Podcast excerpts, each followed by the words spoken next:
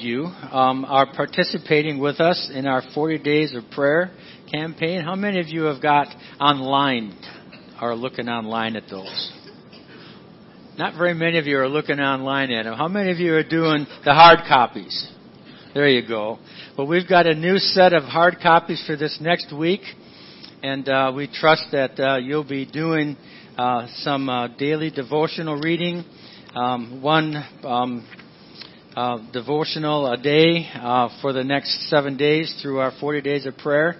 Um, and uh, maybe something that uh, I write in those prayer devotionals has sparked a question or something that you'd like to discuss. Um, come after church at, uh, at 10:45 for our uh, cross training sessions, and that'll be a time to discuss and bring questions and, and make comments on our 40 days of prayer. Uh, we just encourage us to do that. And then uh, I hope that you'll all reserve Sunday, February 17th at 6:30, where we'll be meeting here for a corporate time of prayer, and I'll be leading us through uh, a series of prayer subjects as we lift our voices together in uh, corporate prayer together. So I trust that you'll do that. And the reason why we're doing this initiative is because uh, without God's leading and guidance and direction for our future, um, we would just be throwing spitballs against the chalkboard and hoping that they stick. we don't want to do that with God's church, do we? We need God to talk to us and to share with us, and we need to hear from Him on what He wants us to do for our future. So as we prepare for our next pastor to come and lead us, um, we want our congregation to be uh, fully engaged, and we need God to lead us and direct us in prayer.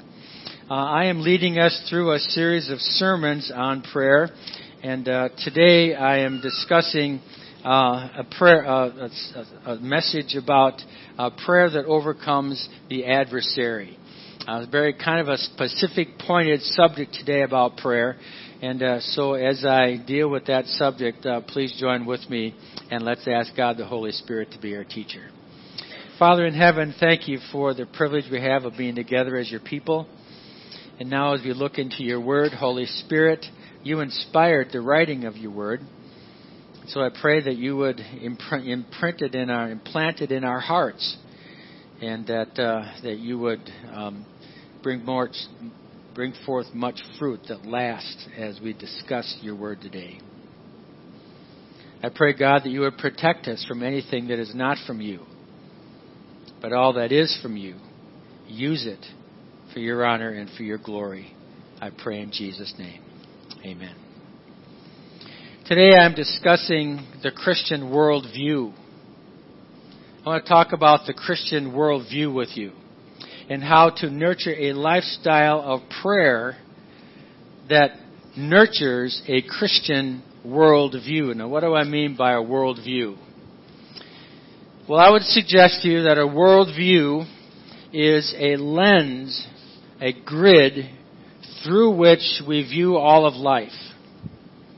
Um, it's a lens that filters life and allows only certain perspectives through and uh, it forms our our opinion, our our perspective on life. It's it's formed by the words we read. It's formed by the media we view and listen to. Formed by the people we interact with. It's formed through the experiences we observe and live our own lives. And, and as all these factors come together in our lives, we begin to formulate a way that we look at life. We organize all these gigabits of information and form a way to view the world that allows us to function, to organize life. That's what a world view is. Now, the reason I mention that is because Christianity is sometimes described as a religion. And uh, when I think of a religion, I think of a set of beliefs and prescriptions, most of which uh, include do's and don'ts. When you think of religion, you think of do this, do this ceremony, don't do this, avoid this. That's religion. I think of how to formulate a system that relates uh, to some form of deity, and Christianity is described sometimes as these whole prescriptive regulation things relative to the Lord Jesus Christ, which call, makes Christianity a Christian uh, religion. But our faith is not that. Um, our faith is uh, not, as one politician has recently described, a practice of worship. Sometimes uh, Christianity has said, well, this is, this is just a practice of worship, which uh, really implies that uh, all we do is we gather together and practice our religion together.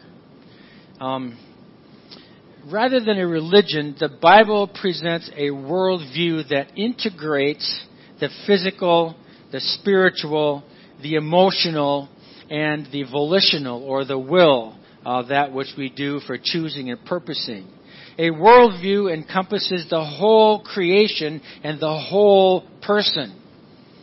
And I would suggest that that is a better description of Christianity. It's a worldview that integrates all of life. That's why the resurrection is so important. Because the resurrection integrates the physical, the spiritual, the emotional, the volitional, all these things and keeps them consistent not only in this life, but in the life to come. And Christianity, through the, through the resurrection of Jesus, preserves this holistic view of who we are and what life is all about.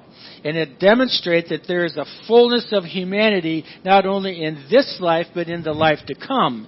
And so our worldview encompasses all of creation, all of life, everything that we have in life. Now, this idea of a biblical worldview is important because it integrates evil spirits.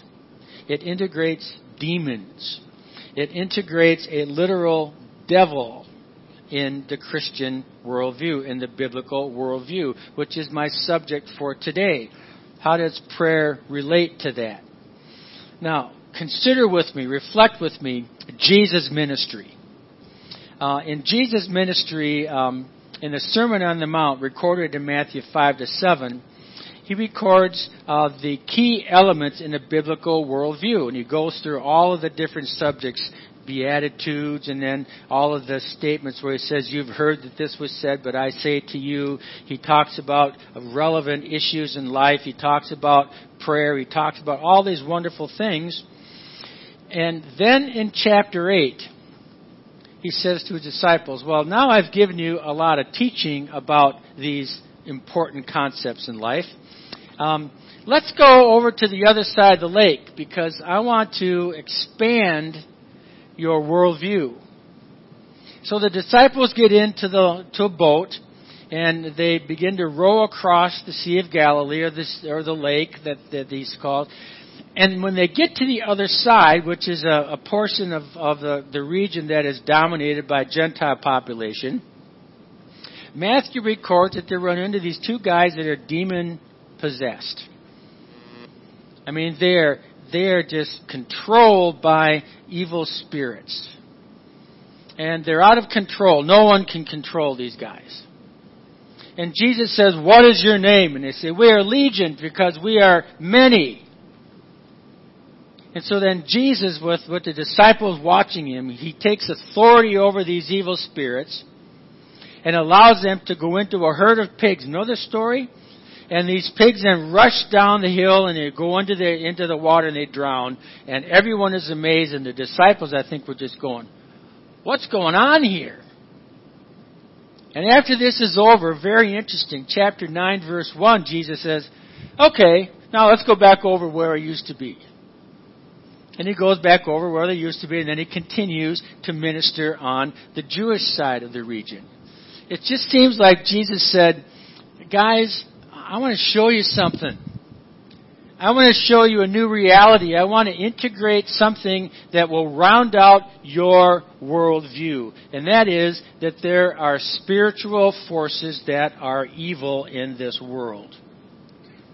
From then on in Matthew's gospel, as Matthew unfolds the story according to his perspective in Matthew's gospel, the disciples frequently encounter Satan and demons. And further in the book of Acts, and in the in the epistles, uh, there's lots of material that refers to Satan and his army of evil spirits. In fact, probably one of the most complete, clear descriptions of this is found in Ephesians chapter six, verse twelve. And this is what it says: "For we do not wrestle against flesh and blood, but against the rulers, the authorities, against the cosmic powers uh, over this present darkness." against the spiritual forces of evil in the heavenly places. So the Apostle Paul writes, he says, there's a reality in our worldview. Jesus introduced the disciples to it. We've experienced it as we've done missionary work in, recorded in the book of Acts. And I want you to know, Ephesians, that this is an important part of the Christian worldview. Now, why do I review this? I review this simply because in our highly developed technological Western culture, the reality of Satan and evil spirits is not part of the worldview of mainstream America. Mainstream America just says, well, that's, that's just the stuff of fantasy. That's just the stuff of sci fi. We just we just make movies about that stuff. It's not real. We just we just use that for entertainment. Barna Research Group, which is a Christian research group, um, they surveyed America, and they asked the question: Do you believe in a literal devil? You know what the answer was? Two thirds of those who responded to the survey said no. It's just not part of the Christian perspective. It's not part of the American worldview. We must be reminded, if we're going to have a complete perspective of what it means to follow Jesus, that there is this spiritual world that we need to be aware of. We must not be naive. We must be prepared. Um, I've presented, if you've got your bulletin, take out the green insert in the bulletin. Now, just outlined for you, I, I took this from an article that, that I read recently. That, that you know, this is all biblical material, but it's organized well in this one article. Let me tell you what the real literal devil wants to do to us. He wants to lie to us. He's the father of lies. He wants to bring us fear. Wants to cause us to be afraid. He wants to blind the minds of those that we seek to share the gospel with. He masquerades in, con- in costumes of light and righteousness. In other words, he, he, he lies to us and he tricks us into thinking that he is something good when really in disguise he is, he is really something evil. He does signs and wonders. He's able to perform miracles. Um, but he always does it in order to bring about his devilish agenda in our lives. Um, he tempts us to sin. He wants us to fail. He wants us to disappoint God. When we share the gospel with someone, he plucks uh, plucks the word of God out of their path, and then he does everything he can to squelch any semblance of faith. He causes some sickness and disease, some, not all, but some. He's a murderer, motivates people to kill. He fights against the plans of missionaries. He accuses Christians. This, this devil has a specific agenda against us. And this is part of the Christian worldview. This is part of who the Bible says uh, he is, and this is part of the, the, the walk that we walk as Christians we should be aware of his tactics against us, and we should have a strategy in place so that when his attack is against us, we know what to do. But I'd like to give us one caution. Romans chapter 16, verse 19. Very important verse.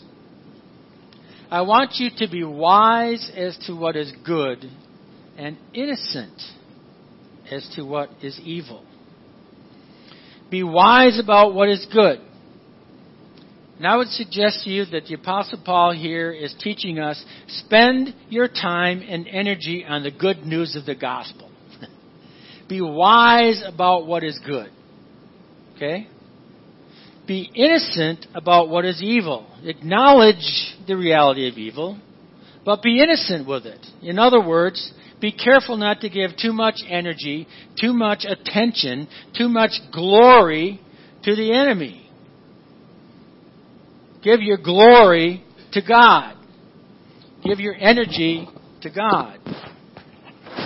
I think we'll see how Paul puts this principle into practice as he writes to the church at Ephesus on how to overcome these specific attacks that we've outlined here. This isn't exhaustive, but it's, it's representative of giving us a reality that Satan is against us.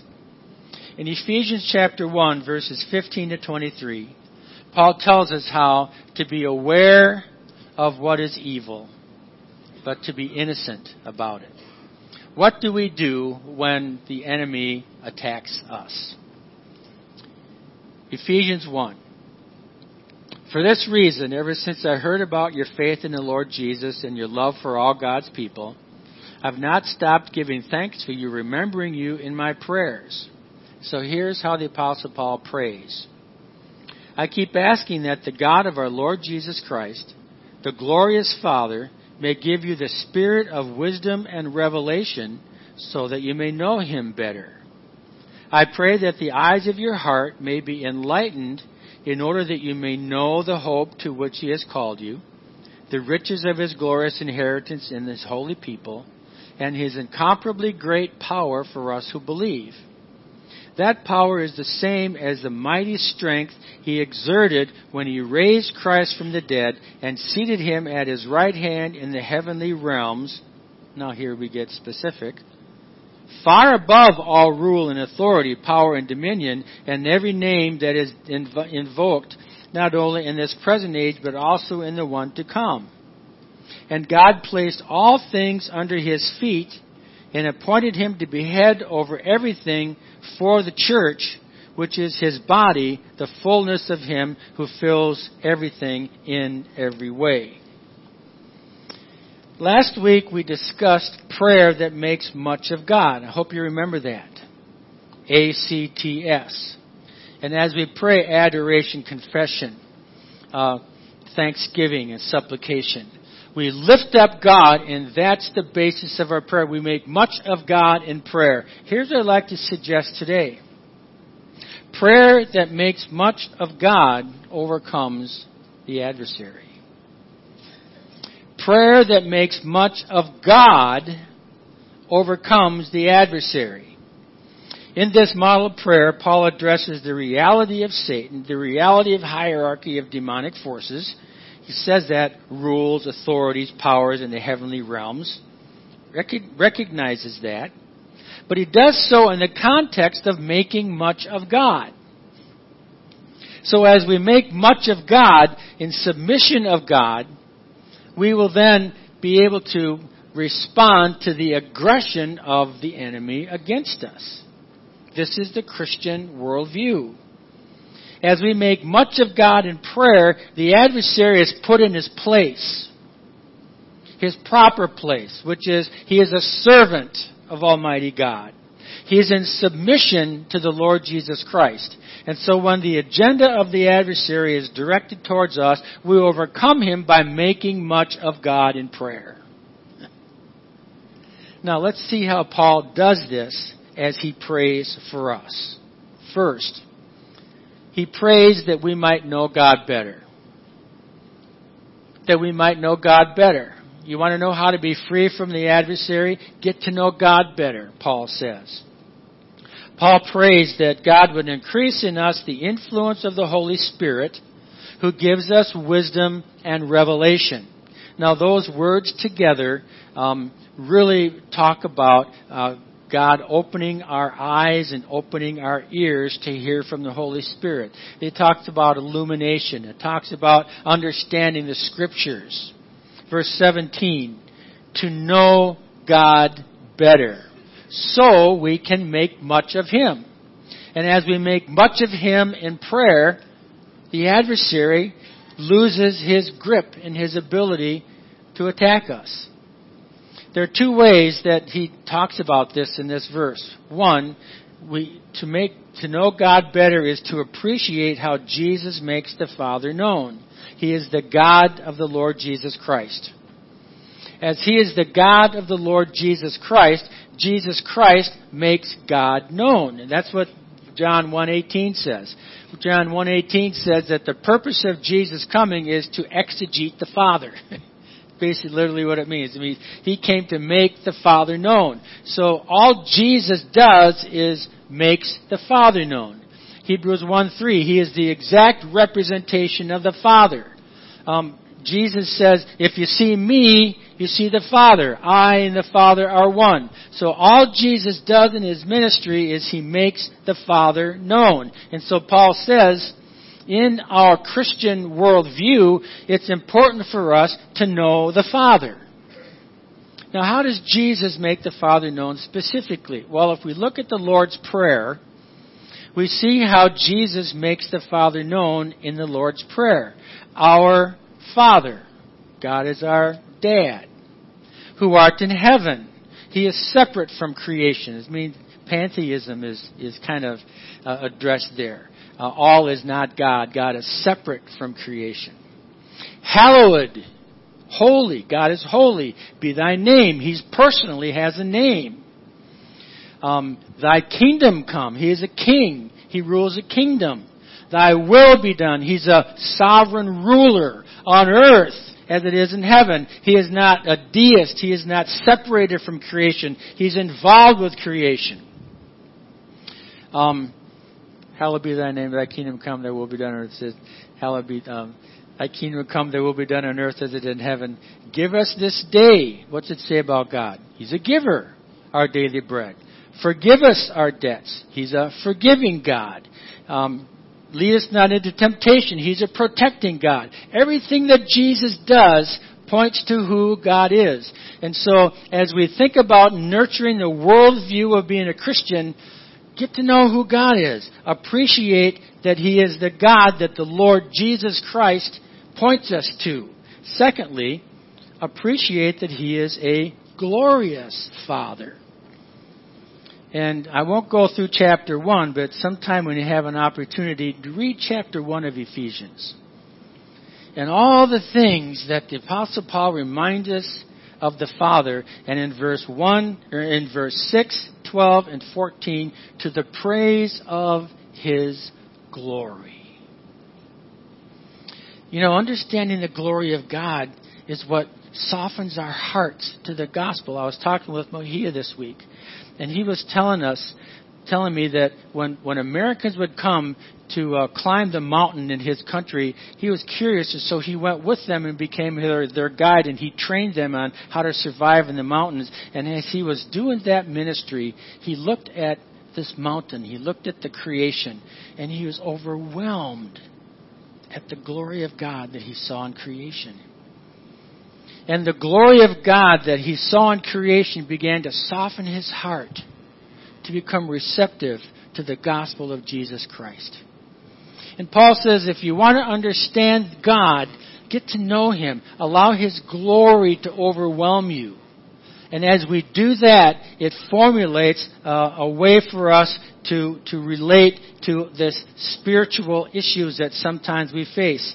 You see, referring to uh, to, to God in this way gives us a foundation for the Christian worldview. And then Paul gets specific. He says that he wants the, the Holy Spirit uh, to reveal to us uh, the hope to which he has called us. Our living hope. A hope, a hope that uh, is inheritance for us in heaven, that is kept in heaven for us. And then he wants us to know uh, the riches of God's inheritance to his holy people. And this really means a theological way of talking about our inheritance in heaven is going to be corporate. We're going to be together in heaven. And as we understand these things, what's Paul doing? He's making much of God. And as he makes much of God, he is, he is praying in a way that puts the enemy in his proper place. And if this is how Paul prays for us, we can assume that it's a great way for us to pray as well. Make much of God. This is just a surface uh, illustration that Paul makes. And then he says he gets down to the reality of the spiritual war. What do we do when Satan attacks us? Paul says, pray that God gives you an awareness of the incomparably great power for us who believe. The incomparably great power which is for us who believe. Because of God who God is, because He is a living hope, because we have an inheritance with God's people, and now because we have access to the power of God, we can have confidence if and when the adversary attacks us. And so God's most dramatic displays of power are now outlined by the Apostle Paul. And this power is available to you and to me. And so, as we look at the, that insert that I gave you, as we look at the things that Satan wants to do and attack us, if we make much of God in prayer, we will experience His power. What is the power of God? Well, there are a couple of phrases that he uses to express the power of God. First, verse 20. Power exerted when Christ was raised from the dead. This describes the power exerted in Christ's resurrection. It describes the power exerted when God uh, enthroned Jesus in heaven at the right hand of God. And I'd like to suggest to you that right now, that power Jesus is giving to you and to me from the throne of God. From the right hand of God, He is giving us the same power that raised and enthroned Jesus to be there, and He's giving it to us. That power is ours in Christ. Now, it's very interesting to, to notice um, something that is, is, is, I love this little story in Luke chapter 21. If you want to turn there, Luke chapter 21. This is what Jesus says in verse 31. He says, Simon, Simon, Satan has asked to sift you as wheat. Attacks, right? But I have prayed for you, Simon, that your faith may not fail. You see, any attempt that the enemy might have to inflict his devilish agenda in our lives must go through the permission of God. And Jesus said to Peter, No, I'm praying for you, and I'm praying that God will protect you. Well, that was when Jesus was on earth, but what about us now? Well, I'd like to remind you that in, in the book of Hebrews, verse 7, chapter 7, verse 25, God tells us this that from the throne where Jesus is resurrected and exalted, something is happening. Here's what he says in Hebrews 7:25. Therefore, he is able to save you completely those who come to God through him because he intercedes for you. He is interceding for you. So Satan has to come to God now if he wants to inflict his agenda against us now, he has to go through the throne of God where Jesus is seated and he's praying for us. We have access to that power. The power of the resurrection is ours. And how do we receive that power? We make much of God in prayer. We make much of God in prayer. And then he says something very interesting in verses 20 and 22. We also have power displayed in the exalted Christ who rules over all spiritual forces. verses 20 to 22. Not only did God raise Jesus and enthrone him, he exalted Jesus. He placed him far above all spiritual forces. What the text says in verses 20 to 22. Jesus is far above all spiritual forces, referring to authority. Whatever power and authority there exists in the universe, Jesus is above it. Not just above it, far above it. Jesus has authority over every name. And of course, you're remembering Philippians chapter 2. He says, Therefore God exalted him to the highest place and gave him the name that is above every name. That at the name of Jesus, what's he say? Every knee shall bow. In heaven, on earth, under the earth. That encompasses all spiritual forces and every tongue will acknowledge that Jesus Christ is Lord to the glory of the Father. So as we pray and make much of God, we realize that all the power that God has, He's given to Jesus, and Jesus is exalted above all spiritual authority. And then look at verse 22 of Ephesians 1. This is really interesting. All things are under Jesus' feet. All things are under Jesus' feet. They are not only inferior to Jesus, but they are subject to Jesus. They are his footstool. Now there's something about feet in the, the life of, of the devil, the adversary, because you remember in Genesis 3, uh, the prophecy is given that the devil will be able to bruise Jesus' heel, but what will Jesus do? He will strike the, his head, probably with his feet. Well, not literally, but did any of you see the, the movie The Passion of the Christ? And there was a really interesting scene in the Garden of Gethsemane where Jesus looked down on the ground and there was a snake. Remember that scene? And Jesus lifted up his foot and went, and there was this sound. Didn't show it, but we all knew exactly what, what, what the director was trying to say. This is the time when Jesus crushed the head of the devil. That's what Jesus did. That's how Jesus refers to the spiritual forces on this earth. They are his footstool. Now, Look with me over one paragraph in Ephesians to chapter 2, verse 6. Look at what chapter 2, verse 6 says.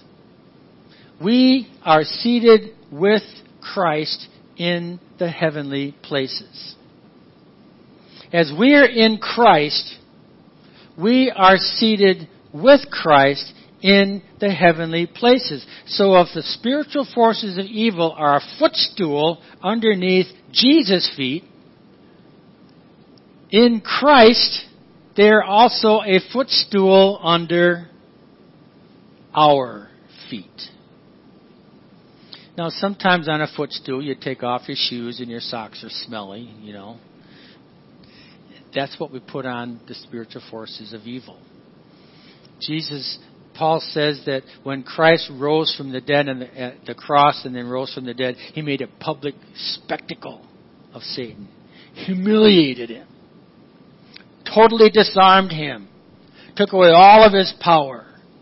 He is a footstool under our feet. You see, power is available to us in Christ. And thirdly, he says in verse 22 to 23, the power exercised by Christ over everything for the church. So here's where we know that that power is ours. He is head over all things for us. What God did in Christ, He did for you and for me. Brothers and sisters, let me tell you this. The reality of the agenda of the adversary against us is something that we need to include in our Christian worldview. We better include it, but we need not fear.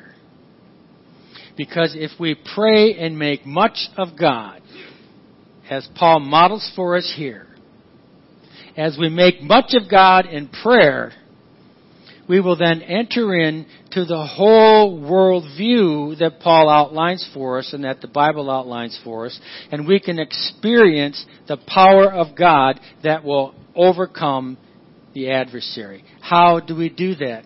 Well, James 4, verses 7 and 8, and I'll close with this.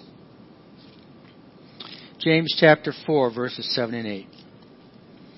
Um, well, actually, verse 6. He gives us more grace.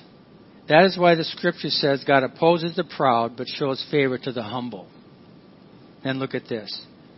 Submit yourselves then to God. Resist the devil, he will flee from you. Come near to God, he will come near to you. How do you resist the devil? I would suggest make much of God in prayer. Make much of God in prayer. Um, there are some teachers who suggest power encounters where you confront the devil and speak to him and all this kind of stuff. I think it's much more biblical to just make much of God in prayer. As you make much of God in prayer, receive his power, Satan will flee. That's what the Bible says. He will flee from you.